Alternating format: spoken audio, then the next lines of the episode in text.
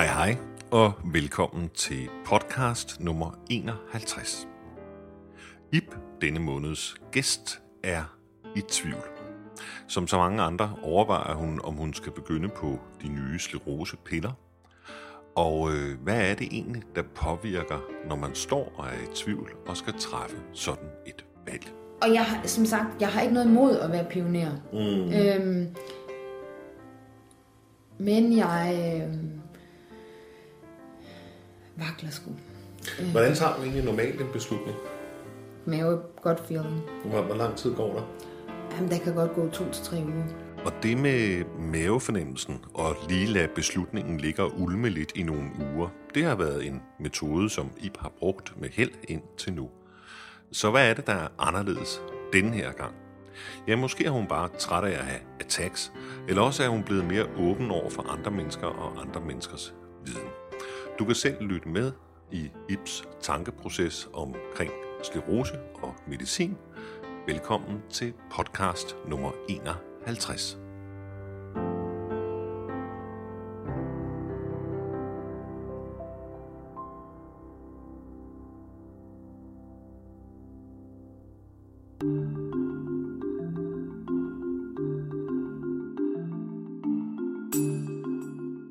Du kender måske denne måneds gæst Ip, eller Hanne Heidi, kært barn har mange navne.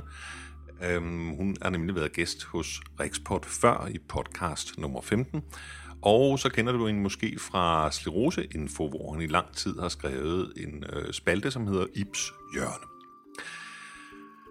Jeg var meget i tvivl omkring det her interview, fordi jeg stod sådan og var i fare for at begå 2 dødssynder. Den ene, det er nemlig den, at Ip er en meget, meget god veninde. Og det er altid svært at interviewe en god ven, eller nogen, man kender meget godt. Fordi objektiviteten har det med at forsvinde. Og den anden ting, som var vanskeligt, det var også det sådan rent journalistisk i det, at man, ja, normalt så portrætterer man et menneske, som ikke er i tvivl, og hvor det så er journalistens fornemmeste opgave at bringe vedkommende i tvivl. Men denne her gang er det jo stik modsat. Det, som jeg ikke må komme til, og som jeg ikke rigtig ved om er lykkedes, men det er jo det der med, at jeg skal passe på med at påvirke Ips beslutning. Så hvordan det går, jamen, det må du selv vurdere. Og Ip, selvfølgelig. Fordi er det kun Ips beslutning? Og det er det, der går op for mig i løbet af interviewet, at måske er omgivelserne mere med i sådan en beslutning her, end man lige går og tror. Fordi visleroseramte er selvfølgelig påvirket af, hvad siger lægerne, og hvad siger de pårørende, og vi vil jo gerne gøre det rigtige i anførselstegn for os selv og for vores situation. Så det her, det er ikke en anbefaling af enten at tage medicin eller ikke tage medicin. Det er mere et portræt af, hvad er det, der sker, når man er i tvivl. Jeg er selv blevet tilbudt de her piller af en meget ivrig læge, og jeg har selv været den her proces igennem. Og da jeg fandt ud af, at Heidi stod lige midt i processen og rent faktisk var meget, meget i tvivl, jamen så kunne jeg ikke lade være med at lave et interview med hende. Jeg synes, at Heidi har en helt anden måde at takle sådan nogle ting på, end jeg selv har. Vi er kort sagt som nat og dag. Og hvis jeg sådan skal betragte Heidi udefra, så ja, hun er et af de smukkeste mennesker, jeg kender. Hun går simpelthen med alle følelserne uden på tøjet. Og man kan læse hende som en åben bog. Og hvis man er så påvirkelig som Heidi, og samtidig skal holde fast i sig selv, og holde fast i sine egne beslutninger, og være tro mod sig selv, jamen så er man på en opgave hver dag. Og hun har haft sygdommen i 11 år, og de første 3 år, der tog hun så pænt og lydigt mod medicin, som lægerne sagde, men allerede i starten, der var hun så lidt ulydig, fordi hun kombinerede det med LDN. Og på et tidspunkt, der sagde hun bare, om det er nok for mig med LDN, jeg vil ikke have jeres medicin, tak. Hun har endda været oppe og blive tilbudt Kubaxone 4 gange, har hun gået derop og sagt, ja, nu starter jeg. Og hver gang har hun sagt nej alligevel. Så hvad er det, der sker inde i hende? Hvad er det for nogle processer? Jeg synes, det er spændende. Heidi er den skole, at hun, som så mange andre sklerosepatienter i hvert fald, som jeg oplever dem, at hun for alvor tror, at hun kan gøre noget selv. Altså, at hun ved at leve sit liv på en bestemt måde, ved at være åben over for alle de ting, som jeg afmagt bare kalder de åndelige, og ved at leve sundt og være i balance med dit og dut og dat og kosmos, jamen, så skulle det hele gerne gå op i en større enhed. Og det, jeg bare kan se sådan ude fra sidelinjen, det er, at når hun har sådan cirka 2 attacks om året, et lille og et stort, og det er ligesom om, at det går hen og påvirker hende mere og mere. Og nu er hun så blevet bragt et sted hen, hvor at hun selv er begyndt at overveje, jamen det kan jo godt være, at jeg skal lytte til lærerne og tage deres anbefalinger og måske lægge min facon om i forhold til, hvad jeg tror om min egen sygdom og hvad jeg tror om medicin. Du kommer ind i interviewet, efter at vi har overstået sådan historien om Heidis sygdom og sygdomsudvikling. Og jeg er nået til det sted, hvor jeg føler, at nu er det vist på tide med en opsummering.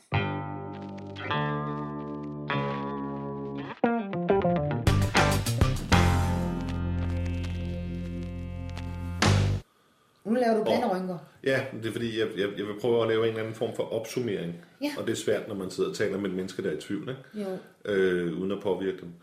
Altså, hvis jeg havde spurgt dig for et år siden, om du ville være kommet i den situation, du er i nu, ja, så havde det kategoriske svar nok været nej, ikke? Men du er blevet mere åben over for den traditionelle medicin også.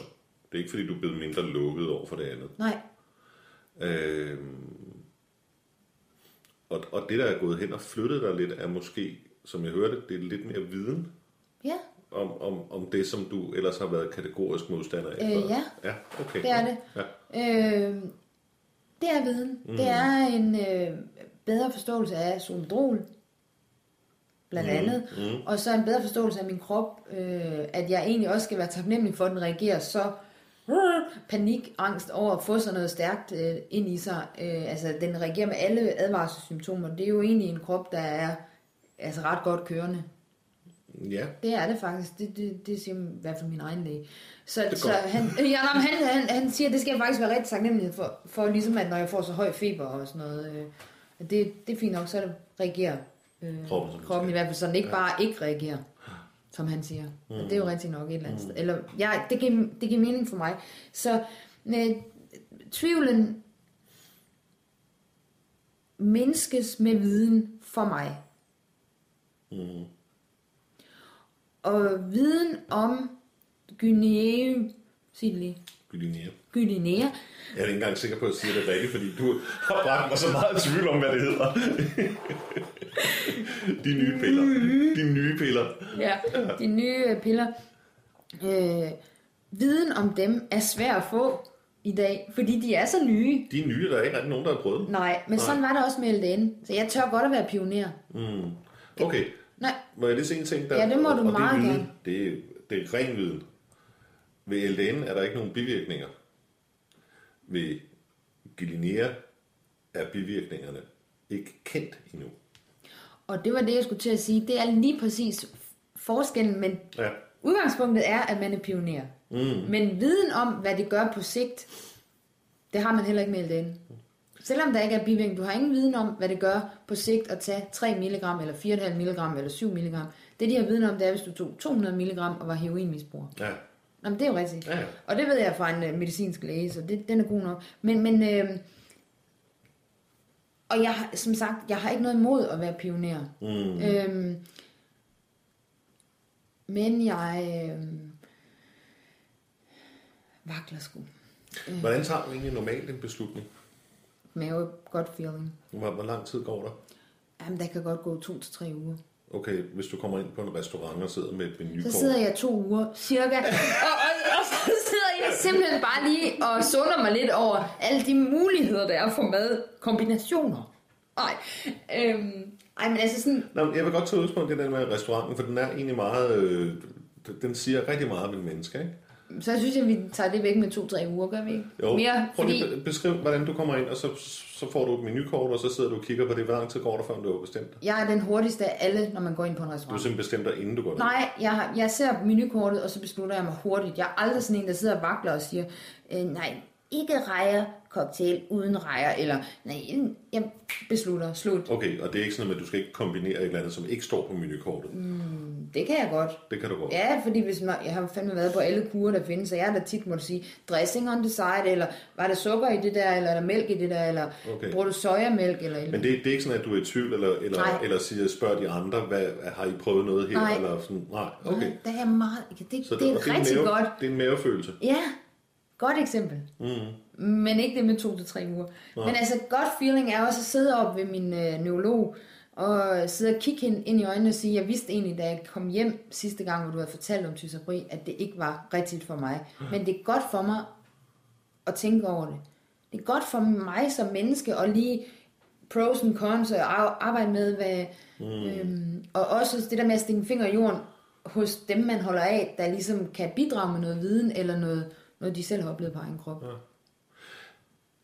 Er der nogle gange, hvor du går tilbage på en beslutning, du har taget? Ja. Ikke på en restaurant. Nej. Nej, det vil jeg ikke. Ej, nu har jeg spist det her. Ej, jeg vil egentlig hellere have. Nej. Nå, det er derfor, du typer af det. Ja, jeg simpelthen sidder bare og tvivler. Men det er ikke sådan, at når du tager en beslutning, så siger du, nå, det her det er besluttet, og nu kører det igennem. Altså, nej. Altså, jeg gør det. Altså, hold da op. Det gør jeg da med nogle ting i mit liv, altså. Men decideret med medicin, der synes jeg, at man kan sige statistisk set, at jeg har været rimelig der har jo været vedholdning ikke, altså, det må man sige gang, ja, for mange år siden for, ja. Ja, altså for LDN, ikke? Jo. Det må jeg sige, det er 7 år. Det var jo også, at du var på Rebif i 3 år, ikke? Altså, ja, hvor du i virkeligheden havde det her helvede til, ja, og der holdt det ud. Ja.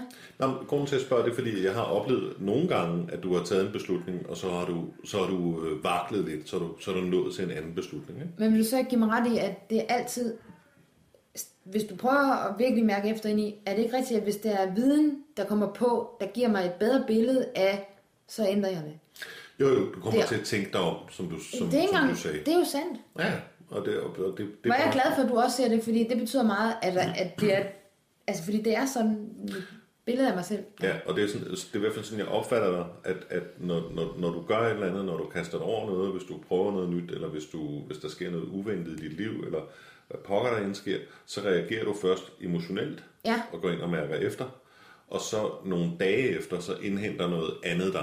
Ja. Hvad det så end kan være, der indhenter dig. Men det er din hjerne, der indhenter dig. Eller du har hørt for meget på dine venner, eller du får dårlig samvittighed, eller du får, ja, hvad nu, ikke? Altså, der er et eller andet, der indhenter dig. Ja. Og så kan du eventuelt lave beslutningen om, ja, og de fleste tilfælde der laver du jo ikke beslutningen om, der gør du det som, altså der følger du din intuition, ja, og du har et ret godt, du og din intuition er ret gode venner. Ja, det er vi. Vi har også mange venner faktisk. Altså, jeg har dig, jeg synes også du er ven med min intuition.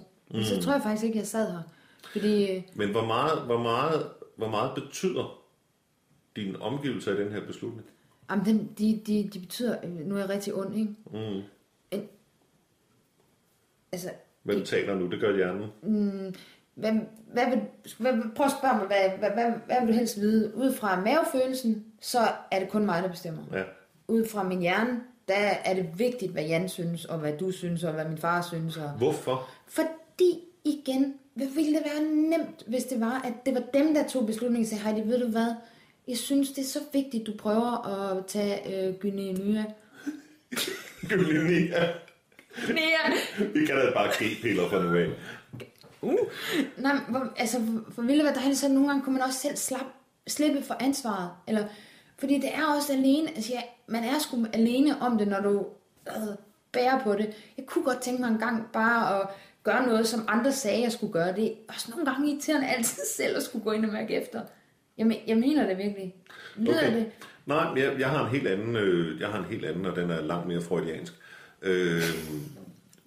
Når du får attack, så er din mand på skideren. Ja. Han ved ikke rigtig, hvad han skal stille op, eller hvordan han skal være der for dig. Nej. Og han kan næsten ikke gøre noget rigtigt. og det er svært for ham at være der, og det er svært for dig at se ham have det svært. Ja.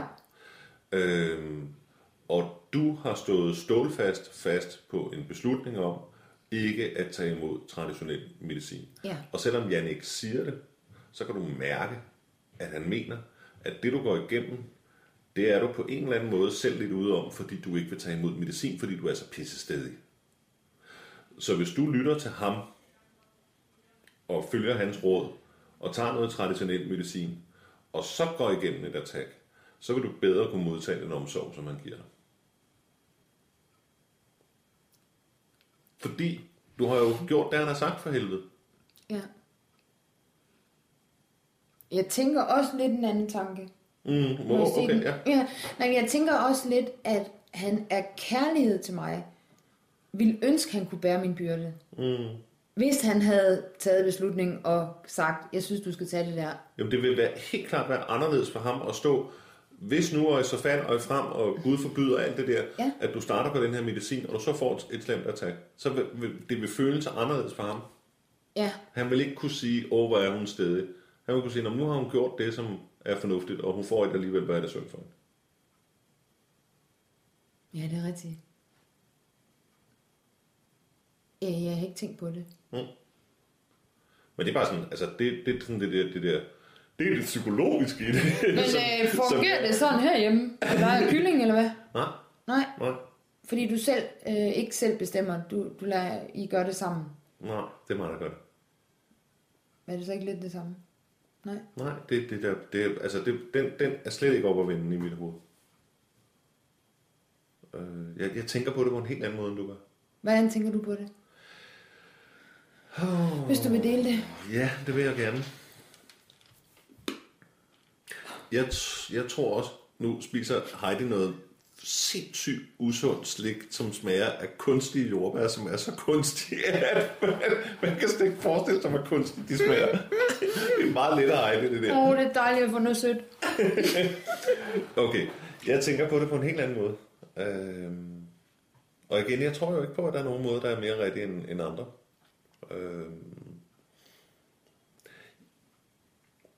Jeg tror godt, at man kan leve på en måde, som man fuldstændig undgår at få attacks.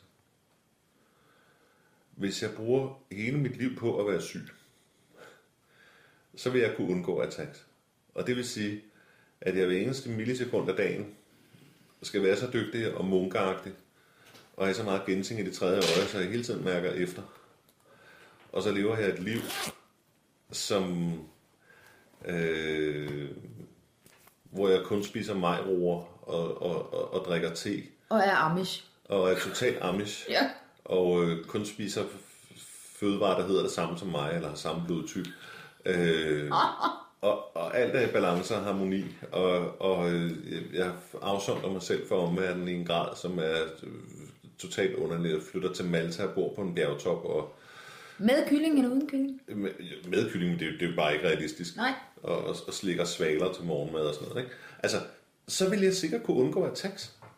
Men hvis jeg skal gå ind og måle på min livskvalitet der, og prøve at kigge på det udefra, så sige, er det rigs? Altså, jamen det er det bare ikke. Så skulle jeg holde op med at ryge. Skulle jeg holde op med at se så mange... sige sådan noget, for helt høj puls for sæt. Ja, kan du følge mig? Ja, så det men hvad har det med kylling at gøre? Jamen det har noget at gøre med en balance i tingene. Det er mere sådan det store spørgsmål, altså hvordan har jeg det i forhold til medicin, og hvordan har jeg det så i forhold til min kone og medicin, ikke? Ja. Og hendes syn på, at du ikke, altså du selv beslutter, det var det, vi snakkede om. Jamen, jeg tror aldrig nogensinde, hun har blandet sig i det. Det ville ligne hende meget dårligt at gøre. Altså, det er min beslutning. Ligesom hvis hun nu skulle have en abort, for eksempel, så ville jeg ikke blande mig i det. Fordi det er hendes beslutning. Hvis det var med en anden mand. Det er stadig hendes beslutning. Ja, det er hendes krop. Ja. Det er hendes barn.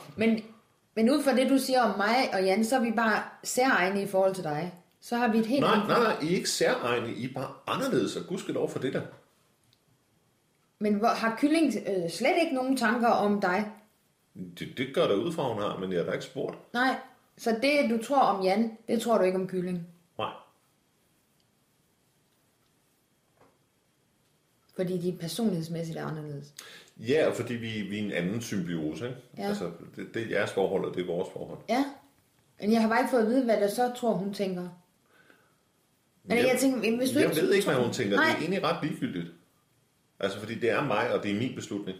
Så når jeg beslutter, at jeg vil have hævet sengen 15 cm, så måske jeg lige spørger hende, fordi det er også hendes seng. Men hvis jeg bestemmer, at nu begynder jeg på Kubaxone, eller Rebif, eller Avonex, eller nu stopper jeg med det, eller nu holder jeg op med at arbejde, eller nu begynder jeg igen, eller sådan noget, jamen så informerer jeg hende selvfølgelig om det, og så lytter jeg da selvfølgelig til, hvad hun siger. Men der er ikke noget af det, hun har sagt indtil nu, der har kunnet altså, slå mig ud af det. Altså, så du har ikke brug for... Nej, jeg har sgu ikke brug for, hvad andre mener. Du har ikke... Nej. Jeg er fuldstændig ligeglad med, hvad andre folk mener. Generelt. Jamen det ved jeg godt, du er som menneske. Det synes jeg da også, jeg er sådan rimelig god til. Men det er mere, når det er noget, der er på... Altså at mit liv, ligesom... Selvom jeg ikke var syg, så det påvirker jo andres liv. Altså... Hvis jeg bare sagde, at jeg er faktisk for træt til at træne, jeg tror bare, at jeg sætter mig ned og vil gerne sidde i en kørestol. Det kan jeg egentlig godt lide. Der sidder jeg utrolig godt. Jeg overgår ikke at træne. Jeg overgår ikke at rejse mig. Jeg har bare lyst til at ligge og skide i en seng og pisse. Det påvirker da. Altså, det er da vigtigt, at de beslutninger, man træffer, at folk forstår dem, det er det sgu for mig. Jo, så det vil sige, at du har et billede af det at have sklerose som værende en ting, hvor du skal være i gang på en eller anden måde, og ikke give op. Ja. Okay, sådan har jeg det slet ikke. Godt. Men det er jo egentlig meget sjovt, at der det er helt forskelligt. Men give op, det kan jeg ikke lide, du bruger det ord. Men jeg mener, at det er det samme, som vi startede med at snakke om. Jeg har brug for at kunne se frem. Ja. Jeg kan ikke spå om fremtiden, men jeg har brug for at kunne se mig ud af den her situation hver dag. Mhm. Jeg har brug for, når jeg vågner hver eneste morgen, og mine fødder er spastiske, og jeg har ondt i min mave af spasticitet, og jeg skal strække mig ud for at kunne komme ud og tisse. Så jeg har brug for at gøre det som noget, der er en del af det liv, jeg ønsker at have. Mm. For hvis jeg ikke gjorde det, så kunne jeg ikke have det liv, jeg gerne vil have. Mm. Det kunne jeg ikke. Så var jeg nødt til bare at sige, okay, giv mig noget baklofen, eller giv mig en pumpe, og sæt mig i en kørestol, og mad mig. Mm. Så bare skal, nu er det meget firkantet, og den kan være den her rigtig fræk, men det er sådan, du har det. Nå, det er i hvert fald sådan, jeg tænker. Ja, jeg kan godt lide, jeg tror generelt i mit liv, så kan jeg godt lide, at jeg selv har lidt magt over min skæbne og min situation. Jeg har, og det har jeg i hvert fald ved at kunne træffe det valg hver morgen og sige, okay, jeg tager kampen op. Og jeg ved godt, så er nogen, der vil sige, ser du det hele som en kamp? Nej, det gør jeg ikke, men det føles nogle gange sådan på dumme dage, hvor jeg ikke er lige super frisk, når jeg vågner om morgenen, har måske haft en dum nat eller et eller andet, så ser jeg det som en kamp, helt ærligt. Men det er vel egentlig mere, må jeg ikke bruge et andet ord, så ligesom det smager rigtigt, at du skal gøre en indsats. Jo, det er et flot ord. Altså, at du selv skal gøre noget, og at du selv kan gøre noget. Ja, det er mere det sidste. Ja. Men hvis man selv kan gøre noget, så er der også de dage, hvor man ikke har lyst. Ja. Så det er vigtigheden af at blive ved med at gøre en indsats, ikke? For mig er det vigtigt, og det er vigtigt... Så det, du overkommer, det er vigtigheden dig selv?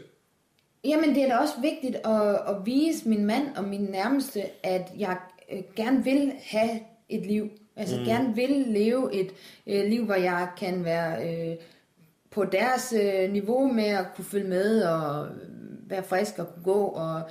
Jeg kan ikke lide at være ekskluderet. Jeg kan ikke lide at være begrænset, men erkender mere og mere, når jeg er det. Okay, nu stiller jeg et NLP-spørgsmål, ikke? Hvordan ville det være anderledes, hvis du var den type, som troede, at sklerose var fuldstændig tilfældigt, og der var intet bare, du kunne gøre hverken fra eller til? Hvordan ville det være anderledes? Der var intet, du kunne gøre selv. Det er fuldstændig tilfældigt. Men prøv at høre, det kan jeg slet ikke sætte mig ind i. Det kan jeg har ikke engang åndsnærvær til at kunne sætte mig ind i det, at ikke at kunne gøre noget selv. Det vil jeg ikke finde mig i. Altså, det vil jeg finde en vej, finde en måde at gøre noget selv alligevel. Hvad vil dit svar være til det? Jamen, det er meget nærliggende. Altså, det, jeg har ligesom to udgaver af det, og så må jeg prøve at finde en balance. Den ene, det er, at det er en fuldstændig uforudsigelig sygdom, og jeg kan have levet nok. Altså, i den periode, hvor jeg fik 4 attacks, jeg har aldrig levet så sundt og trænet så meget. Og haft det så godt, rent fysisk. Og haft så meget energi, som i den periode. Og der fik jeg 4 attacks lige træk. Hvis ikke det er fuldstændig og aldeles random, tilfældigt, så ved jeg ikke, hvad det er. Hvis jeg skulle drage en lektie af det, så ville det være, at jeg skal åbenbart lade være med at leve sundt og træne og tabe mig. Eller jeg kunne måske sige, at lektien ville være, at så har jeg trænet alt for hårdt. Eller et eller andet. Men det var et tilfælde. De kom der, de der 4 små attacks. Og det var det, og det gjorde det. Så det er mere eller mindre tilfældigt, når det sker. Så er der den anden side af det. Den anden, at jeg et eller andet sted inde i mig selv også har troen på, at jeg godt kan leve mit liv så usundt, eller jeg godt kan leve mit liv på en måde, hvor jeg slet ikke lytter efter min egen krop og ignorerer min egen krop og de signaler, der kommer fra den. Eller at hvis kylden gik fra mig, eller nogle af mine venner blev dræbt i en terrorbombe, eller der skete et eller andet rædselsfuldt, så ville jeg få så meget stress, at det også ville udløse et attack. Så på den ene side, så kan jeg selvfølgelig godt gøre noget ved sygdommen i en negativ retning, og sandsynligvis også i en positiv. Men på den anden side, så er det altså tilfældigheder, der afgør, hvornår det er, at man får et attack, og hvor slemt attacket bliver. Og hvis jeg kigger på det sådan videnskabeligt, jamen så er det tilfældigheder, der afgør, altså, hvor attacket kommer. Altså, plus, at jeg tror, at de fleste mennesker er meget, meget lidt opmærksomme på et fakta, og det er, du har cirka 10 gange så mange attacks, som du tror. Det er bare et tag, som rammer nogle steder, hvor du ikke kan mærke det. Ja, det vidste jeg godt. Ja. Men det er der mange, der ikke ved. Altså, så de måler på en eller anden måde deres egen performance og deres egen ihærdighed i forhold til at træne og til at spise grøntsager og til at gøre alle de rigtige ting i forhold til, hvor mange attacks de får. Og så på en eller anden måde, så får de en skuffelse, som jeg gerne vil spare dem for, fordi der er altså også tilfældigheder med i billedet. Har jeg ikke også givet udtryk for, at jeg også tror på det samme? Ja, at det både er tilfældigt, og at det er i ekstreme kettle, når den hopper af, og når den begynder at fløjte og det der. Jo, men jeg opfatter det som om, at du har... der er ikke noget hverken negativt eller positivt i det her, men du står et andet sted, fordi du har været mere... du har brugt... ordene meget, at du skulle være tro mod dig selv, og du skulle lytte efter dig selv, og du skulle være det, som man med frække psykologer kalder internt refererende, til nu at gå hen og blive mere eksternt refererende. Altså være mere på viden, og lidt mere på, hvad siger Jan, og du har flyttet dig lidt, og jeg tror ikke, du har flyttet holdning, det er ikke sådan, at din grundholdning er blevet en anden, men du har simpelthen, du har flyttet dig. Er det ikke også det, viden gør? Jo, nogle gange. Gange ja. Altså, hvis du lever i completely denial, ikke? Mm. Det kender jeg mange, der gør. Ja. Og faktisk lever et dejligt liv med det. Ja, men altså... Har det super dejligt, altså ignorante, eller bare helt...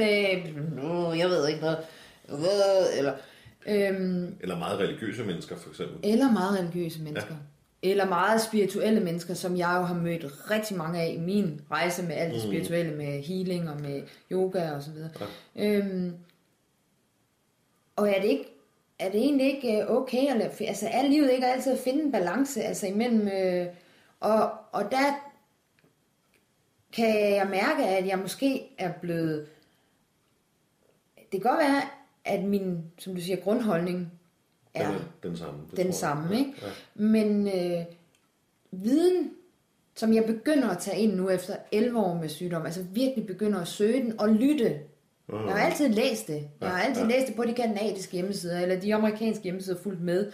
Men det her, at tage det ind, det er det, der er anderledes. Det har gjort noget ved mig.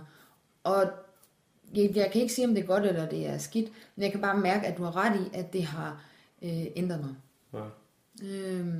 Hvad er et bevis på det? Bevis på det er, at jeg vakler. Ja. Det er, at jeg tvivler. Jeg har altid været stålfast og stålsat og sagt, at LDN, det er min vej. Mm. Og når jeg så har haft de der udsving gennem de 7 år, hvor jeg har været inde og sidde og skulle starte på Kubaxone, så har der jo også været perioder op til der, og det har næsten altid været efter store attacker. Mm. Så statistisk set, så er det, når livet virkelig er frækt. Ikke? Altså ja. Når det, hvor jeg ligger ned og er lille og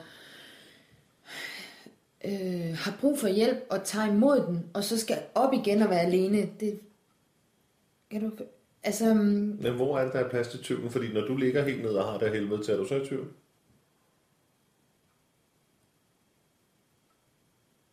Ja, det synes jeg, der er. Så det synes du også, ja. Ja, det synes jeg, ja. Jeg synes, at jeg slår mig selv oven i hovedet og tænker, at jeg skulle bare have taget, og hvis jeg bare havde, og hvis dog bare, og alt det der. Og når du så kommer ovenpå igen? Altså siger jeg, fuck dig, hvor var du svag og lille, og helt ærlig, kom okay. Oven, du skal... Jamen så det, der er anderledes den her gang, det er, at du tillader dig at være i tvivl, ja. Hvor du rent faktisk er ovenpå. Tak, fordi du ser det. Ja. Nej, det er jeg. Det er jo meget smukt. Ja. Altså, fordi du har ret i, at du siger... Hvis man tager imod viden, hvis man gør sig åben over for blandt andet viden, så er det første, der sker, det er, at man kommer i tvivl. Jo mere en ekspert er ekspert i noget, jo mere i tvivl vil han være. Ja, det giver mening, ja. Og de mennesker, der ved allermindst, det er dem, der er mindst i tvivl. Nej, det er rigtigt. Altså, bare se, at de der puhaer og perker og bla bla, de stjæler med arme og ben, og de skal bare sendes hjem. Det er jo ikke folk, der virkelig kender nogen, eller har sat sig rigtig meget ind i folkevandring. Eller overhovedet har læst historie. Det er nogen, der selv har set noget nede i Bilka. Altså, så det er klart, at viden vil selvfølgelig gøre, at du kommer mere i tvivl. Men viden gør også noget andet. Det giver dig... Som jeg ser det i hvert fald, det giver dig flere muligheder. Og der er det så, jeg kommer ind og siger, at det der, jeg er utroligt taknemmelig. Altså, fordi det der er fantastisk at kunne se, at jeg har flyttet mig igen fremad, men i en tro på, at det egentlig var tilbage. Kan du? Jo, fordi... Og det var det, du sagde til den der gode ven, du talte i telefon med forleden dag, for det var nemlig mig. Det er nemlig rigtigt. Og jeg håber ikke, at den gode ven sagde, at du skulle gøre sådan og sådan, men jeg sagde, at det var en mulighed. Altså, fordi jeg tror, at det var omkring Solu-Medrol. Det der omkring Solu-Medrol, at du kunne jo også bare sige nej til Gilenya, og så, hvis du var så dygtig til at kunne mærke på din egen krop, når der kom en attack, så kunne du faktisk tage op og lave et forebyggende angreb, og gå op på Rigshospitalet og sige, nu tror jeg lige, at jeg skal have en Solu-Medrol-kur, og så tage 3 uger, hvor du var på skideren, og så se, hvad skete der. Ja. Altså, blev jeg taget lige så alvorligt, eller kunne du faktisk nå at tage det i opløb, eller kunne du forhindre det?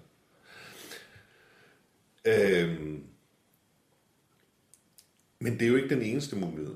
Der er også andre muligheder. Ja. Og denne her beslutning, du står i, og den er selv stået i, og den føles enormt stor. Det føles som om, at det er en kæmpemæssig stor beslutning, man skal tage, når man skal til at gå fra at ikke have været på medicin, og skulle gå i gang med medicin, og ligesådan det, at skulle gå, da jeg skulle tage den beslutning, der hed, at når nu opgav jeg medicin. Altså jeg prøvede jo 2 forskellige sklerosemediciner, og der var ikke nogen af dem, der var rigtig for mig. Og så var det tage den beslutning og sige, okay, nu vælger jeg så ikke noget. Det føles som en gigantisk stor beslutning, men det er nok ikke så stor alligevel. Altså fordi det er jo ikke irreversibelt. Det er jo ikke sådan, det er jo ikke et tvangsægteskab, du indgår. Ikke? Nej. Altså, nej. Du kan jo bare sige, nå jamen okay, jeg prøver det her, og så ser jeg lige, hvordan det virker, og så giver jeg det 2 måneder eller 3 måneder, og man aftaler et tidsrum med lægen, og så evaluerer man det igen, og så holder man op. Det eneste, som man lige skal have med i betragtning, og det er så statistikken igen, der taler, og det er kun statistik for folk, der har haft sygdommen i under 5 eller 10 år. Ikke? Det er, hvis man går ind og kigger rent statistisk på dem, der har været i tidlig behandling, og som så er stoppet i behandling af en eller anden grund, er hoppet fra, fordi de har dannet antistoffer eller et eller andet. De klarer sig dårligere end kontrolgruppen, altså de klarer sig dårligere end dem, der ikke har taget imod medicin på noget tidspunkt. Eller som var på den placebo-medicin, som blev tilbudt under forsøget. Det er i hvert fald rigtigt, når vi taler om Rebif og Avonex. Jeg ved ikke, om det også er rigtigt, når vi taler om Tysabri og Lillinér. Men der er det jo også det, som vi to har talt om med det immunforsvarsmodulerende, at det kan have noget med det at gøre, ikke? Mm. Og der kan man se, da jeg var oppe og få tjekket mit, for at kunne være med i det forsøg, jeg blev tilbudt i, her under attacket, hvor jeg fik tilbudt at være med i det nye alfa-interferon-projekt, der skulle jeg jo stadigvæk danne antistoffer mod Rebif, hvis jeg skulle få lov at være med, fordi så kunne jeg blive tilbudt. Og som den eneste ud af 11 forsøgsdeltagere, som alle, ligesom mig, havde dannet antistoffer, dannede jeg ingen antistoffer mod Rebif mere. Mm. Alle andre gjorde. Ja. Og hun sagde også, jeg kan ikke forklare det, og jeg sagde til hende, jamen jeg har hver aften sagt til min krop, kære T-celler og, interferon, I skal virkelig, og jeg har sat mig godt ind i det og forklaret, og hun sagde, jamen psyken har en stor effekt, placebo, nocebo og så videre, altså hun forklarede mig om, at det kan sagtens have været derfor. Mm. I don't know. Men jeg kunne faktisk starte på Rebif i dag, hvis det var, sagde hun. Ja. Okay? Fordi at jeg ikke danner antistoffer mere. Hvad har du lyst til lige nu? I det her nu, hvor vi sidder. Ja. Altså, jeg har kun lyst til at fortsætte med LDN i det her nu. Fortsætte med LDN, lave fløjtelyden, og så reagere på, inden den fløjter, og så tage op og tage Solu-Medrol i 5 dage. Mm.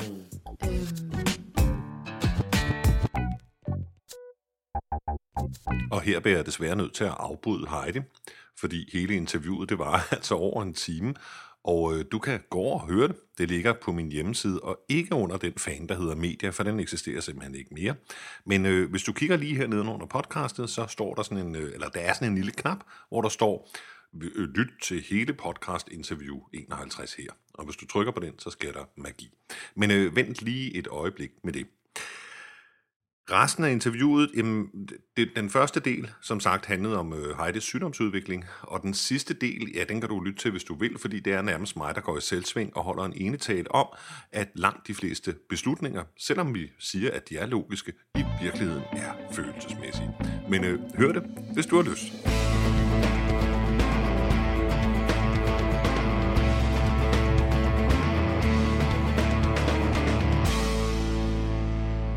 Nu vil jeg lige have lov til at komme med en provokation, hvis jeg må det. Fordi, set i lyset af det interview, der lige har været, og set i lyset af alle de mange Slirose-patienter, jeg kender, og også set i lyset af, at jeg har haft den her sygdom i 20 år, synes jeg dog alligevel, at jeg må have indsamlet en eller anden form for viden. Og nu kommer det som råt for udsødet. Det værste, man kan tage fra et menneske, det er ikke deres frihed, det er håbet. Altså håbet om, at jeg kan gøre et eller andet, der kan ændre min situation. Og det, som også er nærliggende, det er at sige, at alt, hvad der sker, det har en eller anden årsag.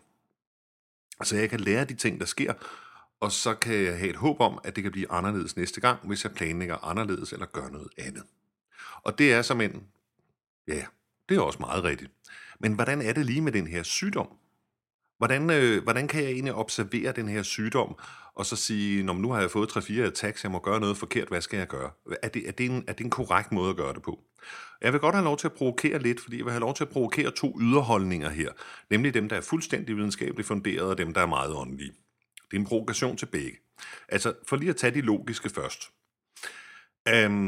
Medicin er ikke den eneste løsning. Det er ikke sådan, at du bare kan afskrive alt andet, og så tro på, at når den her medicin virker.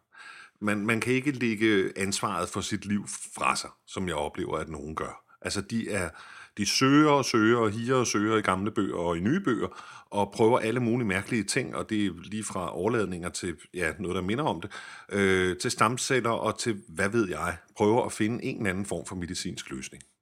Jamen, vi er der ikke endnu, altså. Til den anden ydergruppe, klidmoster, jeg taler til dig nu, vil jeg sige, jamen altså prøv at høre, hvis det er rent videnskabeligt er et faktum, at du får 10 gange så mange attacks, som du selv opdager, jamen, hvordan hænger det så lige sammen med din livsstil, det her? Altså, vil du kunne sige, at noget, du har gjort, eller noget, du har spist, eller noget, du har troet på, at du ikke har været ihærdig nok, eller levet asketisk nok, eller hvad nu, fordi så får du et attack. Sådan hænger det altså heller ikke sammen. Det eneste, som jeg har observeret, og det observerer jeg i begge lejre, det er, at der er en sammenhæng mellem stress og sklerose. Det er det eneste, som jeg har kunnet se, indtil nu i hvert fald. Og ja, du kan supplere med noget medicin, hvis du føler, at det er det rigtige for dig. Og det handler i høj grad om at føle, fordi viden, den har man ikke. Altså, og slet ikke med de her nye piller, der kommer på markedet. Jeg ved ikke, hvor mange jeg har hørt, der bare har sukket af glæde og sagt, nej, nu behøver jeg ikke at stikke mig selv længere, så føles det ikke nær, så er jeg ikke nær så syg, og nålen er også vemmelig, og det kan godt være, at den er det. Men altså, prøv lige at høre, de her piller, og det siger jeg som en generel advarsel, de er ikke nær så testet som noget af den anden medicin, der er på markedet. Plus det, at du står over for et valg, hvor du rent faktisk ikke ved konsekvenserne af det valg, du træffer. Så summa summarum vil jeg sige, at det allerfornuftigste sted, du kan sætte ind for ligesom at forsøge at kontrollere den her sygdom, det er ved at sætte ind over for stress. Så kan jeg vist ikke sige det kortere og mere kontant.